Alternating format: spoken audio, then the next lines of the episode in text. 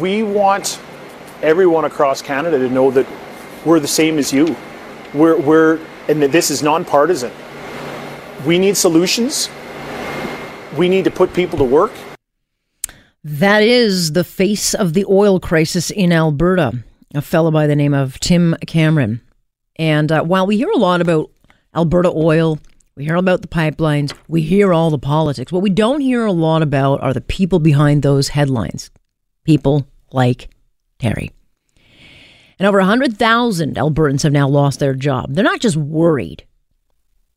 They're not just worried about what's going to go under the tree at Christmas, like what's 2019 going to mean for their family. Not, they're not just worried about that. They're getting mad. And it's rare. I mean, I lived in Alberta. I love, that's why I love Alberta. I have an understanding of Alberta because I spent time there. And if you haven't spent time there, I know it's an easy province to kick around.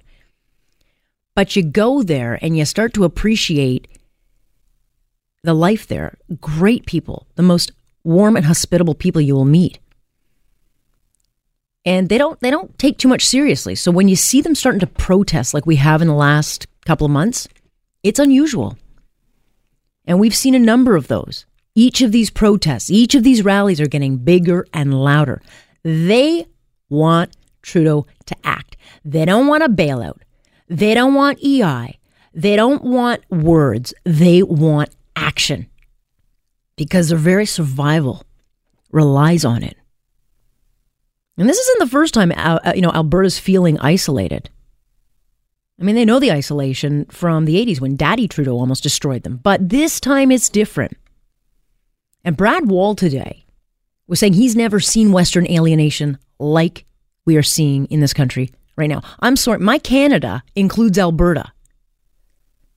And I'm not one of these Ontarians who wants to kick them. I, I'm very grateful for the amount of money they have shoveled out to every province. They have $200 billion in transfer payments. And I think I'm skimping there to pay for everyone else.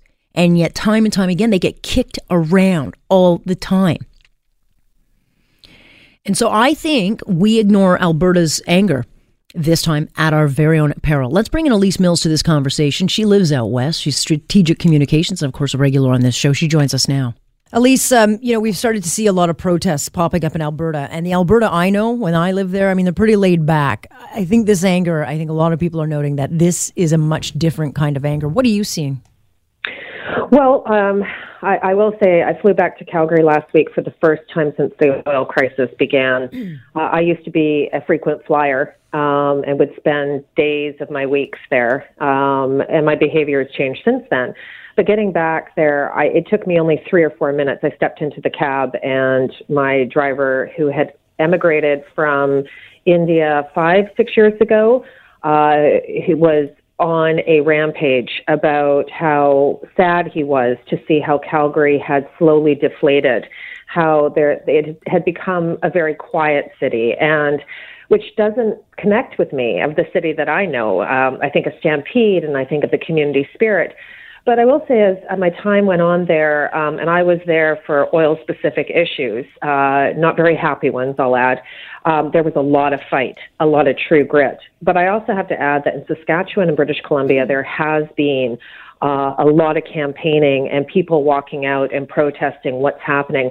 I think people need to ignore the corners of Georgia and Robson Street in Vancouver. That is not that is not representative or reflective of how British Columbia feels about this.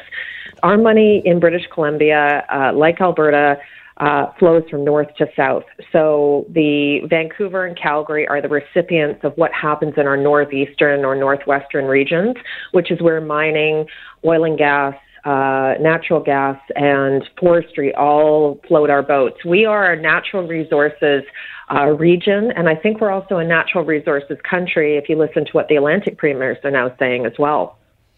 Have you ever seen? I mean, we've seen the alienation of the West before. I mean, we, we know yeah. what happened in the 80s under uh, Trudeau uh, Sr., but, you know, I think. I think this is different. Um, a lot of people are saying, you know, if we ignore it this time, eh, there's going to be a greater cost.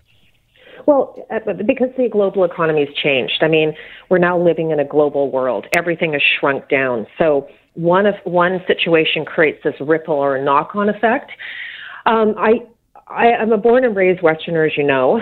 Um, and my father, out here, the culture is not really lined up on partisanship. I mean, you don't see a lot of people joining political parties out here. What they do is they're joining movements. A lot of our families, our fathers, are connected to the social credit movement, which is what you're talking about, which is, yes, a fiscal responsible point of view, economically sound. But there's the, I would say this is where white collar and blue collar merge. Uh, this used to be where the union guys uh, would meet as well under the SOCRED banner. And I see that coming back. I was saying to a, uh, a former politician, a really well known one the other day, that this brings back memories of dinner table conversations I have not had in 20 years. There is a real anger, and my political friends, elected or formerly elected, have told me that they no longer feel connected to this country. And they said, Shh, don't tell anyone I said that. And I said, okay, because I don't feel that way anymore. I feel this country is no longer respectful or uh, responsible to uh, to not only Western Canada but understanding the important role that we play.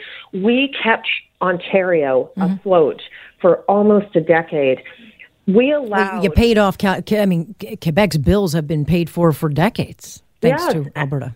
And I would say, I think for the first time ever that I can remember, the new premier of Quebec, uh, Premier Legault, has recognized the imbalance. And it's ironic to me to hear a Quebec premier step in on a situation like forestry, for example, where a BC premier will not and support forestry workers and oil and gas workers in this country, and also tell Canadians that he's taking Quebec off the dole, that it will take 15 years, but he's going to make sure that it gets there because there's no more excuses. And if the West falls in as it's going to, and Alex, for the first time ever in Vancouver's market, I'm driving down the street today, I saw two houses up for auction yeah. And I'll tell you, the real estate market in Vancouver has also floated the boat across the country, and is based on a three legged stool. It's foreign money, it's illegal money, it's drug money.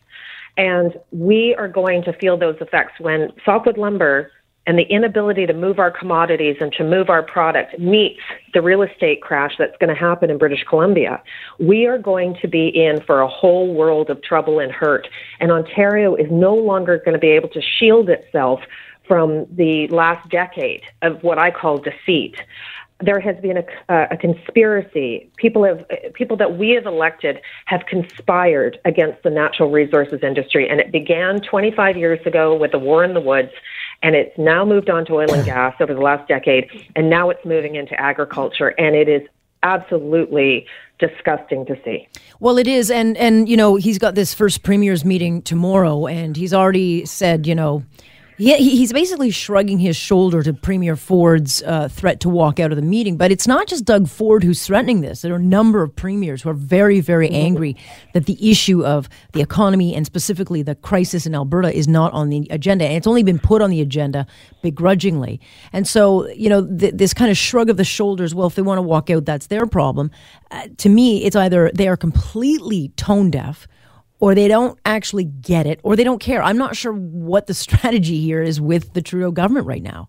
Well, I'll tell you. So, what we have uh, underneath all of the publicity and what the media is covering, I can give you a real time uh, example of what's happened in the natural resources industry, and I want to include forestry here. You've got Catherine McKenna wagging at the forestry uh, companies in Quebec and British Columbia. At the same time, you have um, three premiers, or sorry, four premiers now, uh, including the new Premier Higgs in New Brunswick, uh, going forward on court challenges on uh, the carbon tax, and which is what Mr. Ford wanted to bring up at the premiers meeting. Then, then the other premiers had jumped on and said we need to have a conversation also about oil and gas.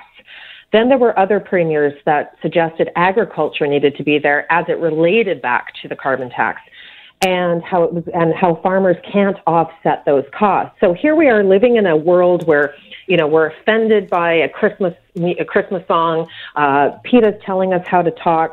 But we're not getting, and we all want to go farm to table. The reality is, you can't do all of those social media moments you know, trendy things that we're all so fixated on without natural gas, oil, um, farmers being supported, uh, the movement of lumber in this country, and the movement of skilled labor.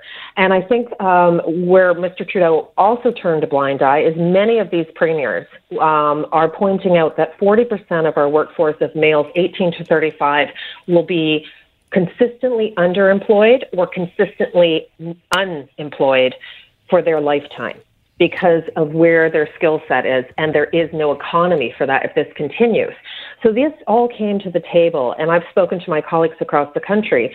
What Mr. Trudeau basically said was, I don't care what you think. If you can walk out however you want, it doesn't bother me.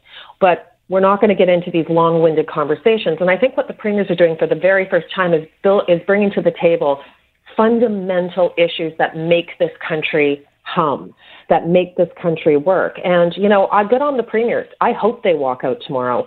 I hope Mr. Trudeau is standing in an empty room because he's been talking to himself for the last three and a half years anyway, Alex. So why would it matter? Well, I think, uh, you know, it seems we're going to possibly see a, a, one of the more interesting First Minister's meetings. But the bottom line is, you know, now all of a sudden he's uh, telling, I think he told the CBC, well, we can talk about rail cars for Alberta and we can talk about EI uh, to help the workers. He was there last week and he said nothing. Well, and here's the thing. Um, so, tw- no, I don't want uh, people in Toronto or Ontario to think I'm being insensitive. But imagine your community, your industry is losing 138,000 workers in less than a year. Mm-hmm. And how would you feel about it? You guys lost 2,900 at a plant, which yep. had been targeted by Trudeau on the oil and gas emissions. He wanted to phase out the the, the combustible engine, mm-hmm. um, and yet he continued to hand over subsidies. There's been EI programs. There's been transitional work programs in Ontario. Our people out here, forestry workers and oil and gas workers, which we have tried to do, uh, made in the West solutions for them. I was talking to Brad Wall today. We talked about all the different programs that we've tried to work through um, what is now a defunct agreement, but it was called the Western Partnerships Agreement. And we have tried desperately to fix the problem here. Not once has the federal government said to us, any of our leaderships over the last few years, how can we help you out even more? I mean, that little tax break announcement that Trudeau gave when this first reared its ugly yeah. head was a drop in the bucket. This is now what I'm seeing in the oil and gas community. So it's not just an economic issue. It's not just a Canadian national um, economic crisis, it's also a community and family crisis. Yeah. And for Trudeau not to put this on the agenda is absolute treason. Yeah. I, I, he, he is, his agenda is to make sure that our culture, our way of life in Western Canada is null and void. He has been conspiring since day one to make sure that Western Canada gets on its knees. And I'll tell you right now, Alex, we are talking today, a lot of us grouping together we are going to march those streets. We are not going to lay down. And I'm not coming back to Toronto, and I think maybe your listeners know I float back and forth. I'm not coming back to Toronto until we solve some of this. Stay tuned. We will uh, watch what happens at this ministers' meeting. Thank you very much. Appreciate it, Lisa. Thank you, Alex. That is Elise Mills joining us. So we'll keep watching that. Here on Point, I'm Alex Pierson. This is Global News Radio.